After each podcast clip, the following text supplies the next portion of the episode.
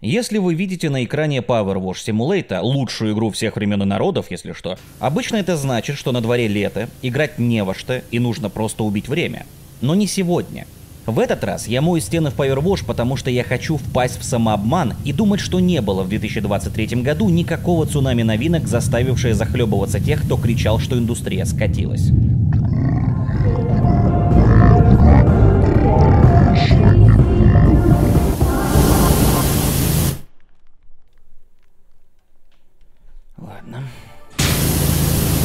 Мы встречали этот поток игр с великой радостью, даже вечно ноющие игровые импотенты почувствовали шевеление в штанах, но к концу года не было места, откуда не доносились бы рыдания по жестоко убитому свободному времени. Если вы совершили ту же ошибку, что и я, решив пройти как можно больше свежих игр, то вы сейчас пытаетесь найти дверь, ведущую в социум. И если найдете, окликните меня, пожалуйста, я тоже заплутал. Потому что я все еще нормально не очнулся, я все еще там. Подводить итоги года в этот раз невероятно сложно. Игровая индустрия не давала возможности спокойно спокойно себя рассмотреть и обдумать. О нет, она втопила педаль газа в пол и предлагала за ней угнаться. Лента новостей обновлялась так быстро, что превращалась в цветастую размытую кашу. Как-то уцепиться за происходящее удалось только недавно, так что сегодня мы посмотрим, а что вообще было в 2023 году, отразилось ли это на 2024, посчитаем, сколько соток я выиграл на своих предсказаниях и на что я буду ставить в этом году и на обозримое будущее в целом. Ведь с вами Булджать, и мы начинаем.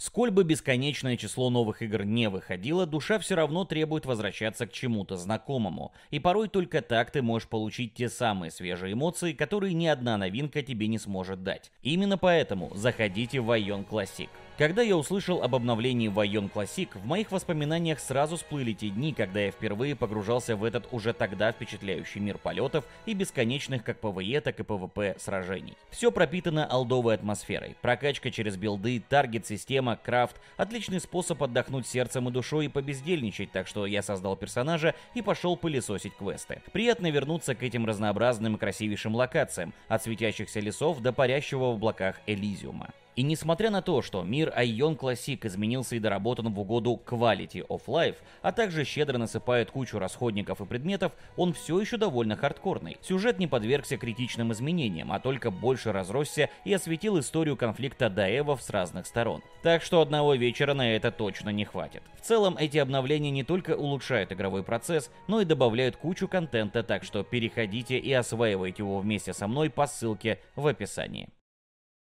Частенько можно услышать, что 2023 год войдет в историю игровой индустрии, с чем можно поспорить, но то, что мы запомним его надолго, это определенно так. Для геймеров это безусловно был лучший год за все время. Такой календарь релизов показывают разве что во снах. Игры выходили в таком количестве и настолько плотно, что их приходилось не проходить, а поглощать в спешке не пережевывая, испытывая невыносимую тошноту и боль. Даже когда у игр пропал вкус, смешавшись на языке со всем остальным, все равно хотелось сожрать брать все, что есть. Звучит неразумно, я понимаю, но у кого хватит сил остановиться, когда стоишь у шведского стола? А это был буквально он. В одном только Steam в 2023 году вышло рекордное число игр. 14 с половиной тысяч. Это около 40 игр в день. Даже если уверенно заявить, что большая часть из вышедшего не имеет значения, то достойных игр останется столько, что ваше седалище срастется с креслом, если решите во все это поиграть. Мой бэклог непройденного наводит на меня ужас, потому что он и так был не маленький, а теперь его как-то опасно раздуло. И я не знаю, что мне с ним делать, ведь я и так играл почти без перерыва, но это совершенно мне не помогло. Такого обилия игр, в которые нужно было бы поиграть, никогда еще не было, и еще не скоро подобное повторится вновь. Слишком многое совпало. У нас тут и середина консольного поколения, ковид, из-за которого случились массовые переносы, и давление инвесторов, которым игровые компании в период большого роста несколько лет назад понаобещали кучу всего не подумав. Нам, игрокам, эта информация по кайфу. При таком количестве проектов любой ваш фетиш будет удовлетворен. Я абсолютно уверен, где-то лежит пошаговый гоночный градостроительный шутер с видом снизу и ждет меня. Надо лишь только поискать. Вот только когда я буду этим заниматься, если я устал. Большинство игр сегодня не имеют никакого смысла, ведь они лишаются важнейшего аспекта – тебя. Игр становится так много, что для них банально не хватает игроков. Ничего нового в этом заявлении нет, их не хватало всегда, но если раньше средний игрок даже не подозревал о существовании свыше 70% игр, вышедших в один год, то теперь эта цифра растет вплоть до 99. Коллекционеры обскурных игр и скрытых алмазов довольны, но разработчикам как-то не по себе. В 2017 году в Steam вышло всего-то 7000 игр. И это уже было очень дохрена, ведь около половины из них не прошли отметку в 500 проданных копий, а треть не добралось даже до сотни. А сегодня вокруг образовалось так много конкурентов, что стало не просто тесно, это уже давка со смертельными исходами. При этом общая картина как бы не поменялась. Конкурировать приходится все так же за крошки игроков, знающих что-то кроме колды и фифы. Конечно, если вы умный человек и умеете применять фильтры на графике, то вы сразу скажете, что часть той горы игр, вышедших в этом году, это откровенный неконкурентоспособный мусор, созданный в процессе рандомного нажима на кнопки в Unity и всратые порно-игры, где приходится всасывать в пенис доберманов сиськами. Вы все равно будете спрашивать. Игра называется Чурн Вектор из Вращуги. Поэтому общее количество, так скажем, коммерческих игр, разработчики которых хотят, чтобы их купили и что-то для этого делают, конечно, увеличилось, но не до истерического значения, как может показаться. Но главное это ведь то, что увеличилось, и это не дает разработчикам расслабиться. Тем более заскучать им не дает тот факт, что теперь их игра может всем надоесть еще до своего релиза, что значительно повышает шанс провала. Вы, вероятно, видели футажи Unrecord, игры с видом из нагрудной камеры камеры, графика в которой настолько реалистична, что разработчикам пришлось доказывать, что это реально сделано на компьютере. Выглядело это настолько потрясающе и оригинально, что даже в сухих новостных заметках ощущалась упавшая от восторга челюсть. Unrecord хотелось увидеть на своем экране и ощутить, каково это управлять видеороликом с камеры. Оставалось только дождаться эту игру и чувствовать величие Unreal Engine 5 своими пальцами, но ждать не пришлось вовсе. Не прошло и месяца, как популярность набрала демка The Pad Prototype, хоррора со всеми фишками Unrecord, с видом из нагрудной камеры и реалистичной графикой, которую оказалось довольно легко воплотить. А еще через пару месяцев анонсировали еще один подобный хоррор, а потом еще один, и еще один,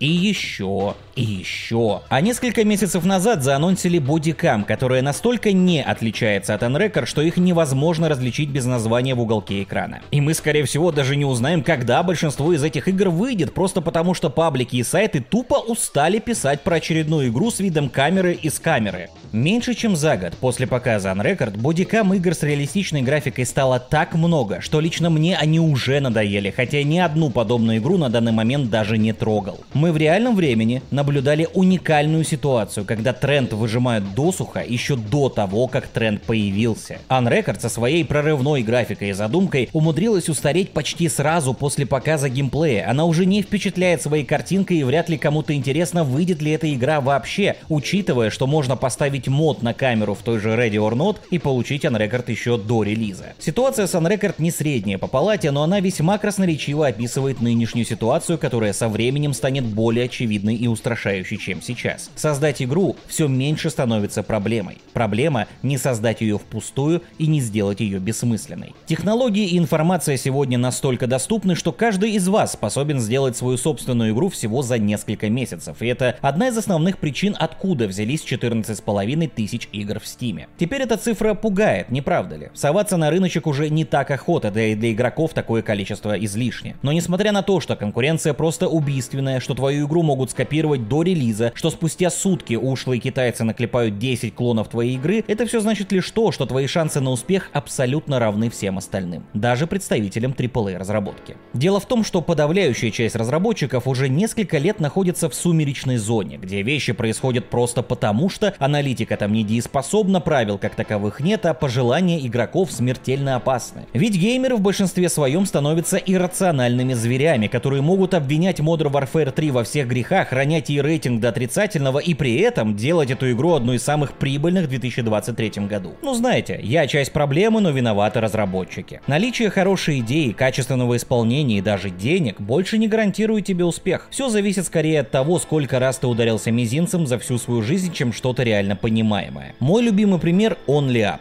Эта игра как Simple Dimple хайповала на каждом углу. Журналисты пытались понять причины ее успеха, каждый стример считал своим долгом срывать на нее голос на глазах у сотен тысяч человек, эту игру все обсуждали, называли новым инди-хитом, а потом в дома геймеров врывались люди в костюмах и стирали память. А Only Up забыли невероятно быстро, и я не удивлен, потому что игра полное дерьмище. Я уверенно об этом заявляю, потому что есть Beton Brutal. Это игра старший однояйцевый близнец Only Up. Обе эти игры про подъем на вершину, обе делают этот процесс сложным, а ошибки жестоко наказуемы. Разница только в том, что у Beton Brutal есть почти все, чего нет у Only Up. Удобное и понятное управление, выверенный стиль и атмосфера, продуманный level дизайн, простор для развития скилла и даже пользовательские карты. Словом, Brutal объективно лучше сделан, чем Only Up, который по факту является нагромождением бесплатных ассетов, собранных вместе по гайдам на ютубе человеком, впервые запустившим Unity. Если что, я не злой. Разработчик Only Up это сам в принципе все признает и понимает, и даже впал в какое-то подобие депрессии за своего успеха. Но у Only Up было одно огромное преимущество, которое в наше время перекрывает вообще все. По ней можно было делать больше мемов, контента и смешных нарезок, потому что игра до жути тупая и полна идиотских багов.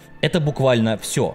Других причин успеха просто нет, вы их даже не придумаете. То, что Beton Brutal оказалась игрой, создателю которой было не плевать слишком сильно, стало ее главной проблемой. Эта игра прекрасна для своей ниши, но за нее не зацепиться, и поэтому, несмотря на все свои плюсы, несмотря на более высокое качество продукта, на схожесть идеи и на то, что самое важное, я акцентирую на этом внимание, о двух этих играх люди узнали почти одновременно с разницей примерно в неделю, на Beton Brutal всем было плевать настолько, что даже летсплей Куплинова не помогал могли, как и трансляции известных стримеров по всему миру. То есть игру не обделили вниманием, ее охотно показывали на миллионную аудиторию, но максимальный онлайн Beton Brutal в Стиме 269 человек. Зато у OnlyUp больше 11 тысяч. И самое тупое, что OnlyUp полностью удалили из Стима по решению разработчика. Эту игру сегодня невозможно купить, только ее китайские клоны, так что аккуратнее это все скам. Но онлайн OnlyUp все равно больше, чем у Beton Brutal, который продается, у которого вышла вторая официальная карта и множество пользовательских. Да даже у китайской подделки больше онлайна, ну это как бы угнетает. Если бы я был на месте разработчика Beton Brutal, я бы жестко тильтанул, я бы провернул бы этих тупых геймеров на члене и ушел бы из индустрии, даже не дропнув бетонную ванну, потому что игра вышла на два месяца раньше OnlyUp, а все называют ее клоном OnlyUp. Разработчикам сегодня недостаточно сделать хорошую игру. Надо опускаться до показа пердящих и блюющих женщин в рекламе, чтобы хоть как-то привлечь внимание игрока. Они должны научиться вести стадо, иначе капуста тебе просто не светит. Происходило ли подобное раньше? Загораживала ли одна игра другую и оставляла ее в тени безвестности? Проваливались ли игры без веских на то причин? Безусловно. Фактически Практически каждый разработчик переживал полные провалы, прежде чем выпустить успешную игру. Но раньше тебя не закатывали катком из 40 игр в день в кучу тел таких же неудачников, как и ты. Не было такого, что два незнакомых друг с другом инди-разработчика в один год совершенно случайно выпускают платформеры с козой на главной роли. Мне кажется, это все-таки значит, что в индустрии становится тесновато. Говорят это временно, что в 2024 году будет меньше игр и дальше будет поспокойнее, привычнее. Если посмотреть на крупные релизы, то так оно и есть. В голову приходит разве что Индиана Джонс да ремастер Last of Us 2. Но что-то мне подсказывает, что выдыхать рановато, ведь игр станет еще больше. А почему бы и нет, если в нынешних условиях побеждает тот, кто оказался проворнее и удачливее? Вынашивать свою игру мечты уже нет времени. Ведь чем дольше ты ее делаешь, тем выше шанс того, что ее перекроет игра про доберманов сиськами, или что еще хуже, кто-то сделает твою игру раньше и, возможно, даже лучше. Про это у меня есть целая история. Недавно я пообщался с Богу 47, автором автором Corn Kids, одной из тех самых игр Прокоса, о которых я упоминал. Бога рассказал, что начав разработку в 2011 году, он был, вероятно, единственным инди-разработчиком, который тогда создавал 3D-платформер. Ведь этот жанр был не актуален и фактически мертв. В тренде были 8-битные пиксели и простенькие игры. Поэтому создавалось ощущение, что Corn Kids это что-то важное, то, что идет против течения и то, что людям действительно нужно. И чтобы не ударить в грязь лицом, Бога вылизывал эту игру как только мог, но пока он этим занимался, недоделанная, но замечательная вселенная The Hat in Time вдохнула в 3D-платформеры новую жизнь. В этом жанре внезапно появилось множество замечательных игр на любой вкус. Nintendo выкатила Mario Odyssey. И выйдя лишь только спустя 12 лет усердного труда в 2023-м, Corn Kids едва успел запрыгнуть в последний вагон уходящего тренда 3D-платформеров. Помарину эту игру еще пару лет, и она стала бы просто очередной. Это прекрасная во многих отношениях игра просто бы затерялась навсегда. Бога прямо так и говорит, что его самое главное сожаление сожаление как разработчика, это то, что он не выпустил Corn Kids тогда, в 2011-2012 году. Поэтому сегодня, чем легче ты расстаешься со своими проектами и чем быстрее ты берешься за новые, тем больше шансов выстрелить. А чем больше ноунеймов-одиночек будет выстреливать, тем больше их будет плодиться. Нейросети в этом движе определенно окажутся решающим фактором. Когда появятся доступные для масс генеративные инструменты для разработки, а они появятся уже в ближайшие пару лет, 14,5 тысяч игр в год будет небольшим количеством. Вся эта ситуация мне напоминает одну эпоху, когда появление доступного и понятного инструментария породило сотни игр с Саддамом Хусейном, созданных ради Кека.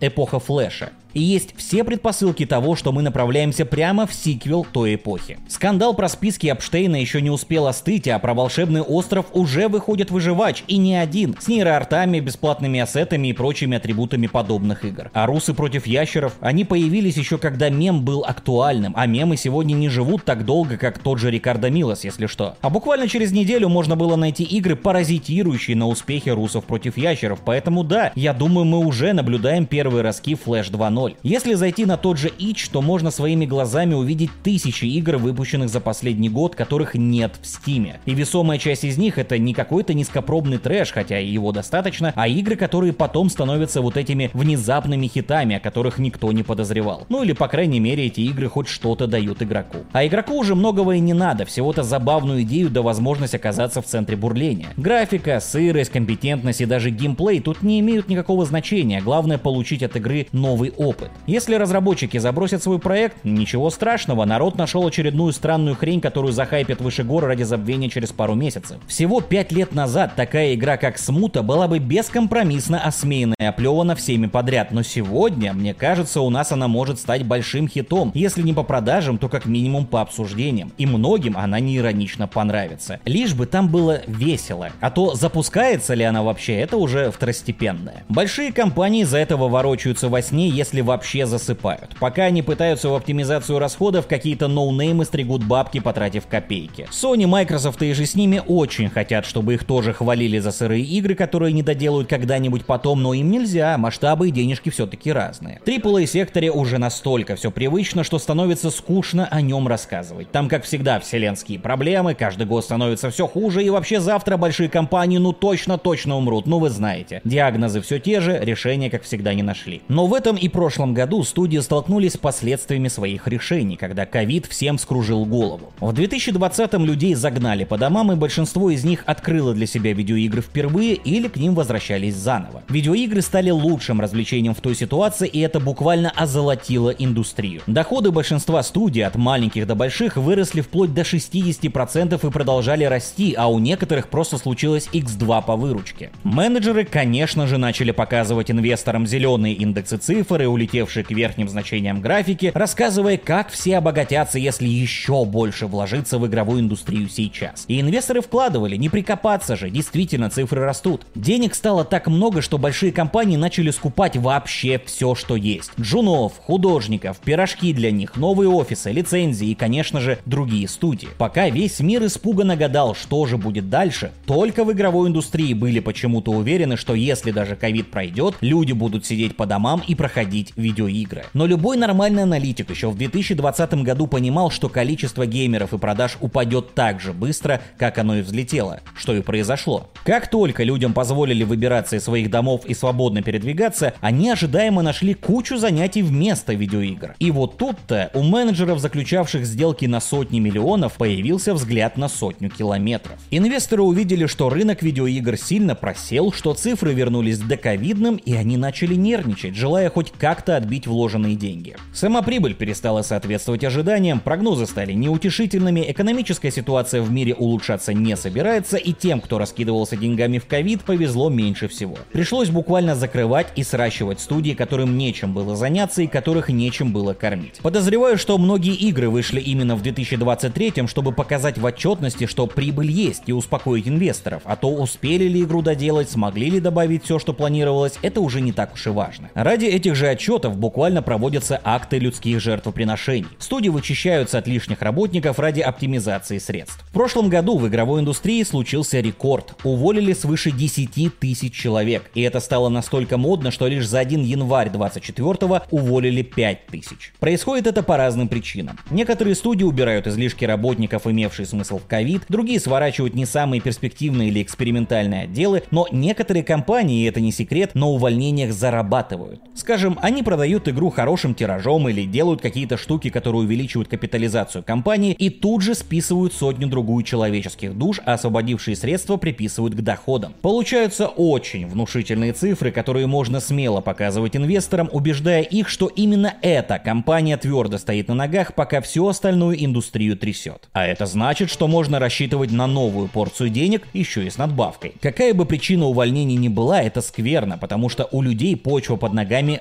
разжижилась. Неважно, сколько компания, в которой ты работаешь, зарабатывает, тебя могут уволить одним днем без четких причин и ничего ты с этим не сделаешь. Даже Microsoft достигла капитализации в 3 триллиона долларов, а через сутки после этого в компании было уволено 2000 сотрудников. Поэтому в последние годы разработчики активно требовали организации профсоюзов, чтобы издатели и директора не могли так легко выставлять работников на биржу труда. Но думаю, теперь эти разговоры сойдут на нет, ведь чтобы бороться за наличие профсоюзов, у тебя для начала должна быть работа. В таком состоянии индустрия вошла в 24 год, и теперь у нас есть хоть какое-то понимание, куда оно все движется и что можно уверенно предсказать. Чем мы сейчас и займемся, но сначала давайте посчитаем, сколько соток вы мне задолжали с прошлого раза. Первая сотка сразу же летит ко мне в карман. Предсказать волну увольнений, переносов и отмен игр было несложно. Индустрия слишком поверила в себя, считая, что горы денег решат в конечном счете все их проблемы, но решение нашли в рекордном за все существование индустрии количестве сокращений. Со второй соткой чуть сложнее, я поставил на то, что игр-сервисов начнут разрабатывать больше, и чисто технически я оказался прав. Но отследить такие игры становится все сложнее, и поэтому посчитать их затруднительно, и,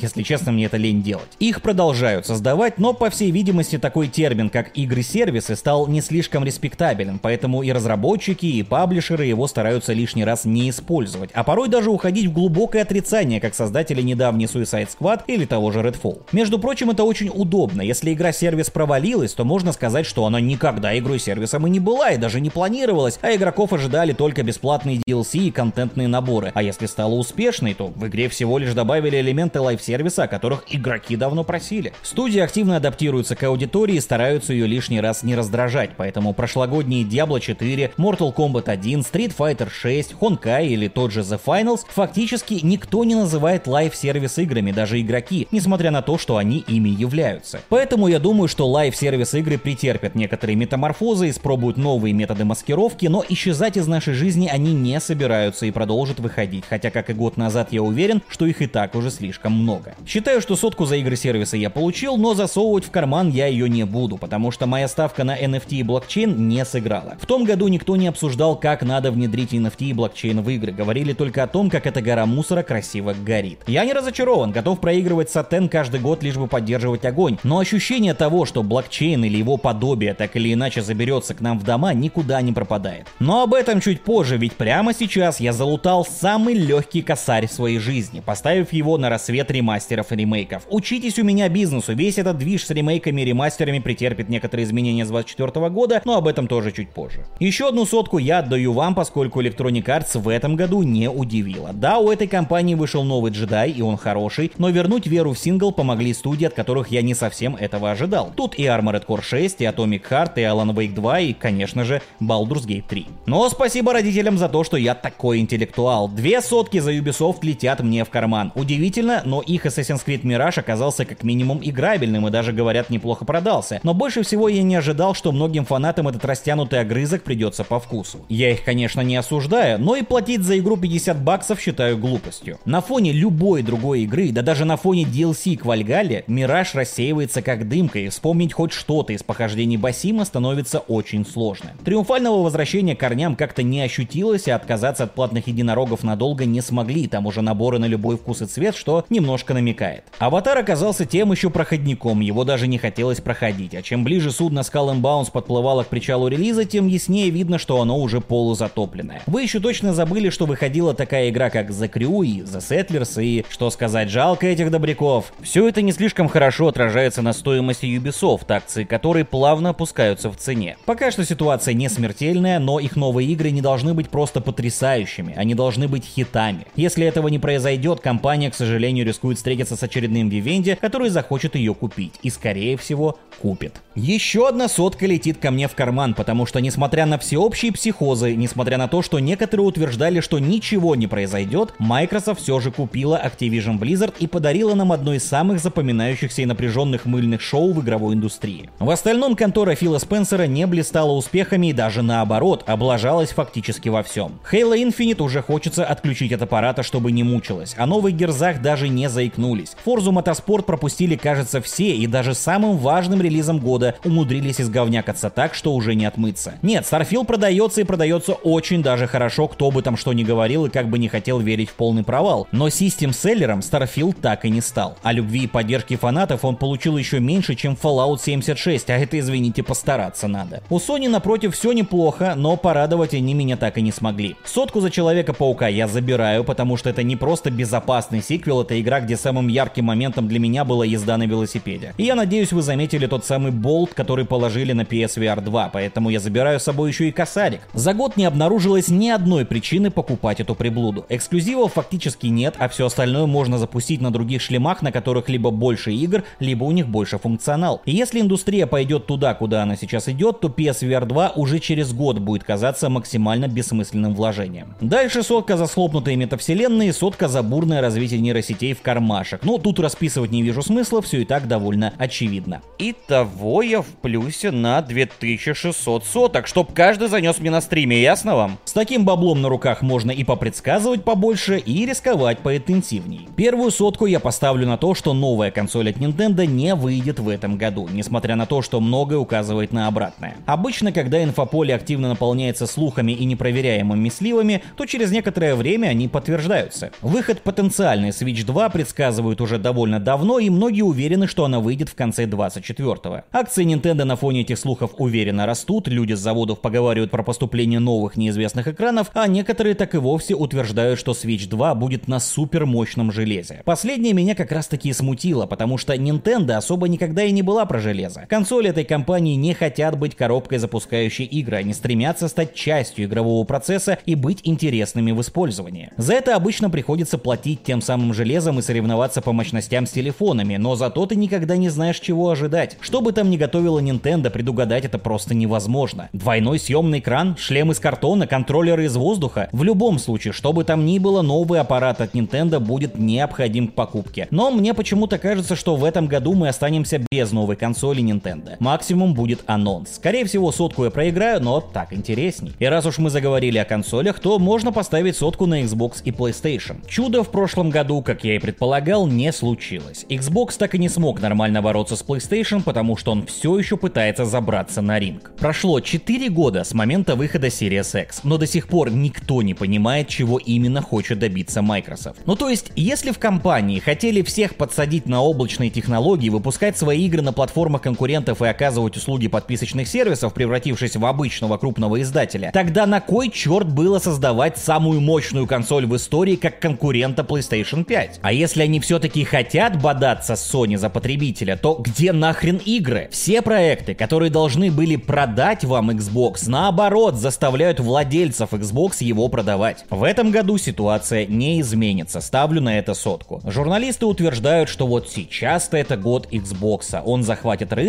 потому что у Sony больших релизов нет. А я вот думаю, чем он там собирается захватывать? Почему-то один только Helldivers 2, который даже не эксклюзив PlayStation, вызывает больше интереса, чем большинство проектов Microsoft. Да если смотреть на игры зеленых, то самым занимательным будет Индиана Джонс, от которого неизвестно чего ожидать. Hellblade 2 технически изумительная игра, но запускать консоль ради нескольких часов неспешной ходьбы с битвами на мини-аренах это несерьезно, простите. А Вофт, да, я уже не способен произносить название этой игры правильно, я бы даже хайповал ее, если бы разработчики попридержали бы рот закрытым. Потому что из их интервью складывается ощущение, что они там не справляются и вырезают из игры вообще все, что есть, но это тема для отдельного разговора. А остается еще э, Flight Simulator, ну так это игра для особых душевных состояний. Смотря на все это, складывается ощущение, что в самой Microsoft уже не очень-то верят, что Xbox причастен к чему-то хорошему, так почему нам нужно в это верить? Поэтому я ставлю еще одну сотку на то, что Фил не будет сжимать свои яйца в кулаке, убеждая нас, насколько насколько Xbox может быть крутым и дерзким. Он и дальше будет изображать Иисуса, радеющего за всеобщность доступа к играм. Для игроков нет ничего плохого в том, что Microsoft выберет траекторию поставщика сервисов и будет выпускать свои игры по одной подписке на всех платформах, которые вы можете вспомнить, но за этим нет мощного образа. Тут не к чему прикоснуться и нечего ощущать, это просто бездушная подписка. Если выбрать эту сюжетную развилку, все наследие Xbox рискует просто развеяться со временем, и никто даже не вспомнит, насколько инновационными и смелыми зеленые консоли когда-то были. В индустрии тем более уже было такое. Вспомните Sega. Сегодня даже ежик Sonic едва ли заставляет вспомнить об этом имени, а ведь раньше Sega выпускала одни из самых дерзких консолей в истории и выбивала дерьмище из всего, что под руку попадалось. Но в какой-то момент она стала издателем, не от хорошей жизни, кстати, и вроде бы все окей, живет, не тужует, выпускает игры, но вы понимаете, моя Sega так и не вернулась из прошлого. Поэтому я не против того, что делают Microsoft, более того, я все еще утверждаю, что Xbox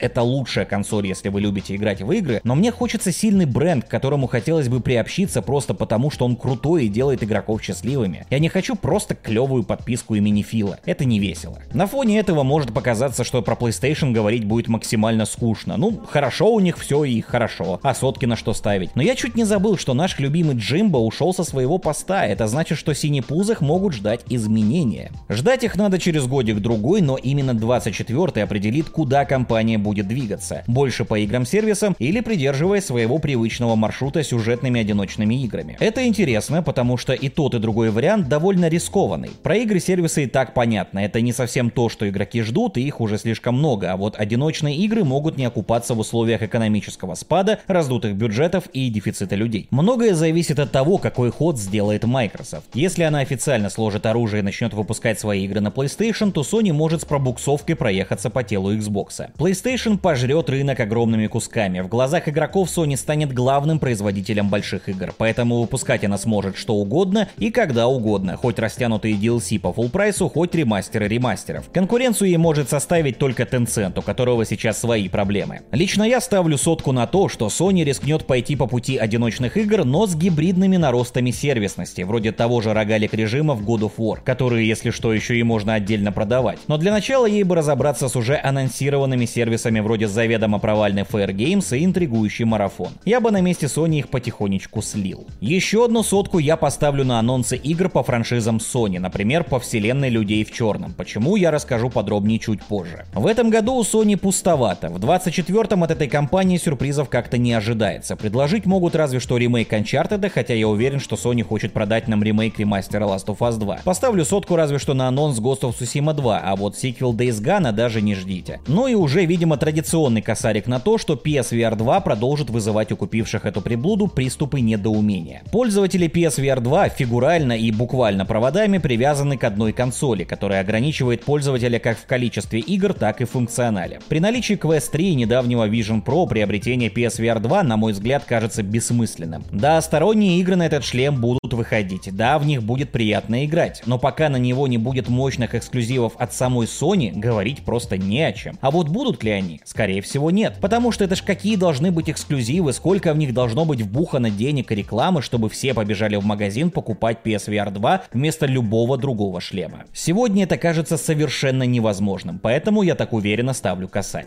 Две сотки я ставлю на то, что в этом году в Steam выйдет либо примерно равное, либо большее количество игр, чем в 2023 году. Для этого весьма благоприятная почва. AAA сегмент освободил немного места для маленьких хитов, череда внезапных успехов кривых и косых игр подстегивает азарт разработчикам, а нынешняя снисходительность игроков по отношению к раннему доступу позволяет энтузиастам рисковать малым, при этом получая много. При таком раскладе через несколько лет можно ждать перенасыщения рынка, из-за которого разработчики начнут уходить из индустрии навсегда, но сегодня мы пока что кайфуем и следим за новыми субжанрами и откровениями, которых на самом деле будет немало. В ответ на это большая индустрия собирается окукливаться. Компаниям нужно обезопасить свое существование, пока они не поймут, как полноценно заменить сотню людей одной нейросетью, чтобы никто не жаловался. Я даже не надеюсь, что ближайшие пять лет я увижу оригинальные высокобюджетные проекты с интересными идеями где-то кроме азиатского рынка. Точнее, новые тайтлы, о которых мы ничего не знаем, наверняка находятся в разработке прямо сейчас, но у них пока что больше шансов закрыться, чем дожить до релиза. Из западных компаний на реальный риск сейчас может пойти разве что Ubisoft, и то лишь в порыве отчаяния. Пока весь мир штормит, все стремятся себя обезопасить, подстелив финансовую подушку на всякий. Поэтому ставлю сотку на то, что к продолжающейся череде уже поднадоевших ремейков и ремастеров всего и вся присоединится череда сиквелов всего и вся. Маловероятно, но я все же предположу, что в 2024 будет несколько неожиданных анонсов продолжения игр, о которых не только давно просили, но и на которые даже не надеялись. Пожалуй, поставлю на это неуверенную сотню, а вот на что я поставлю сотку уверенно, так это на то, что с 2024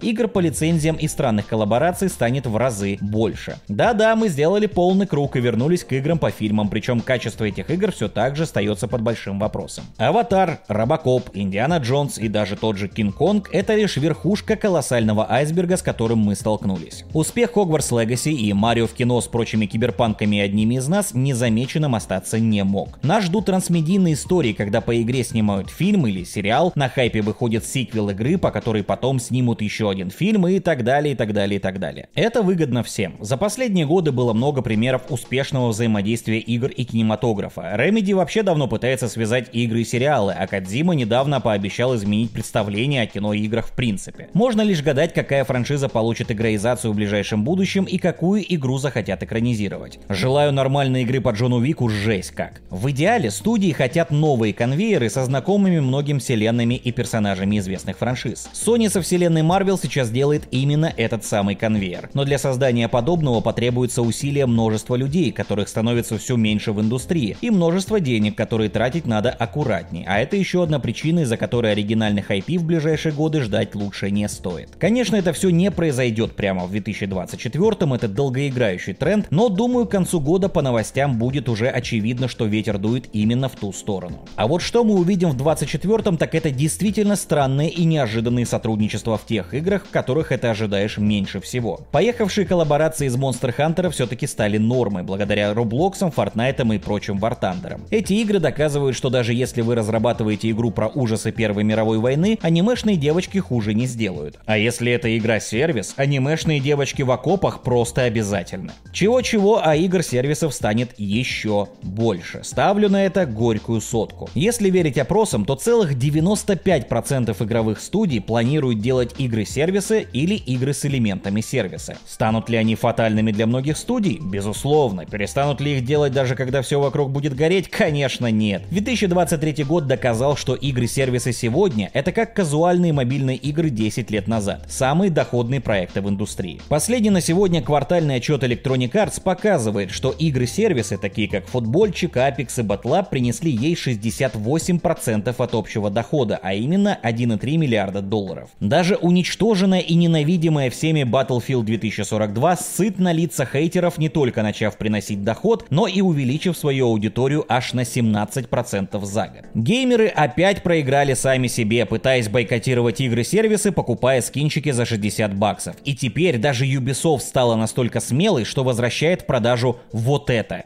Battlecore Arena выходила в раннем доступе еще в 2017 году и с абсолютным треском провалилась, после чего была просто тихо удалена из Стима. Но в этом году игра возвращается к продаже. Успеха ей не видать, ставлю на это пятихат, но сам факт того, что такая игра вернулась из мертвых и на что-то надеется, вызывает некую неуверенность в том, что ты действительно что-то понимаешь. Ну типа, может это действительно то, чего хотят игроки, может быть перед нами будущий большой хит. Возможно как раз таки из-за того, что я все это сейчас рассказал, вы захотите, чтобы я проиграл Пятихат и пойдете поднимать Battlecore Arena онлайн, делая ее большим народным хитом. А знаете что? Я поставлю сотку на то, что вы любите гонять шары настолько, что сейчас на экране одна из самых успешных и феноменальных игр 24 года. Вот так-то. Но вообще подобные игры мне говорят только об одном, что люди, это разработавшие, будут сокращены, а сама игра свернута вместе с десятком других. Еще одна сотка на то, что в 2024 увольнение не просто продолжится, но это приведет к закрытию студий, их слиянию и отмене разработок. Большие игры сейчас делать очень дорого. Даже ремастеры не таких уж и старых игр, если судить по сливам Insomniac, могут стоить десятки миллионов долларов. При этом продать такие блокбастеры все сложнее. Люди, может быть, и смирились, но все еще не понимают, почему они должны тратить 70 долларов за игры, которые могут не запускаться, ощущаются как большие DLC или которые просто недоделаны.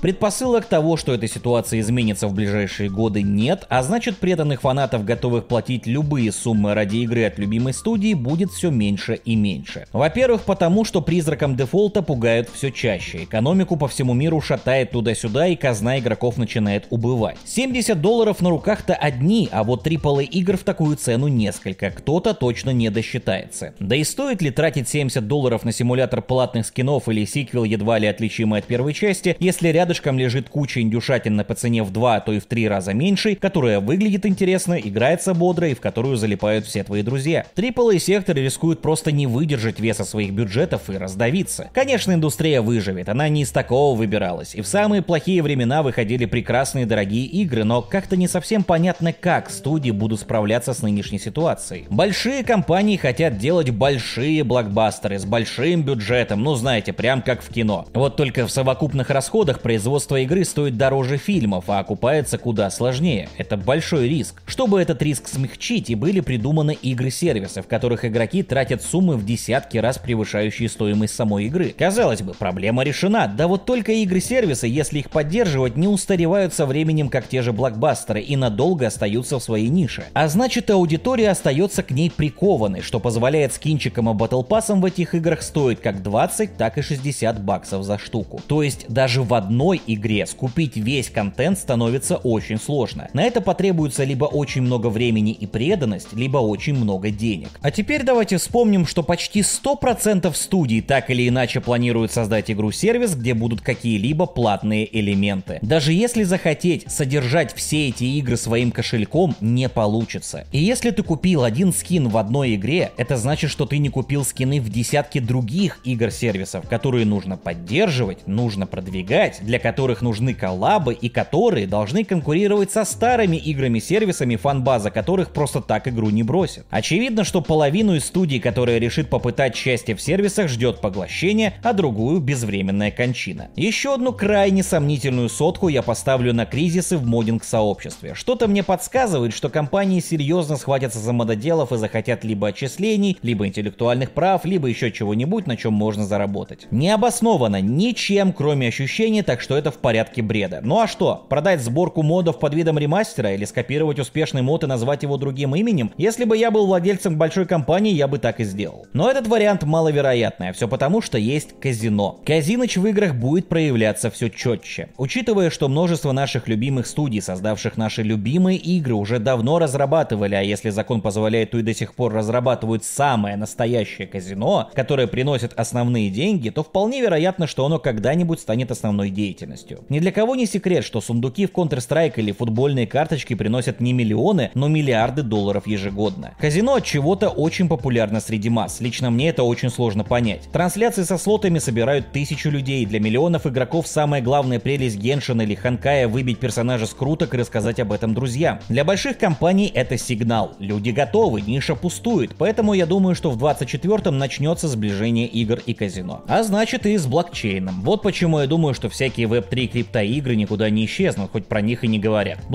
Блокчейн-технологии все же легче представить связки со слотами и прочей дичью, поэтому чем черт не шутит, у больших игр будет появляться казино-придаток, вся функция которого это крутить колесо и собирать коллекцию скинов для основной игры. А что, вполне рабочий вариант. Но посмотрим, как оно все будет. Год только начался, и он таит в себе немало сюрпризов. Теперь, надеюсь, следить за игровой индустрией стало интересно не только мне, но и вам. И надеюсь, что вы соскучились, потому что я по вам соскучился. Верю, что я не сойду с ума в этом году от количества игр и смогу радовать вас контентом чаще. Думаю составить рейтинг игр 2023 и рассказать про мною ожидаемые игры 2024. Напишите, хотите ли вы услышать мое мнение об этом и предлагайте свои темы. Ну и конечно же подписывайтесь на телеграм и ВК, а также Дискорд, ссылки будут в описании. А у меня пока на этом все. Новые видео будут уже совсем скоро, подвал закрыли надежно. Пис вам, люди, пока.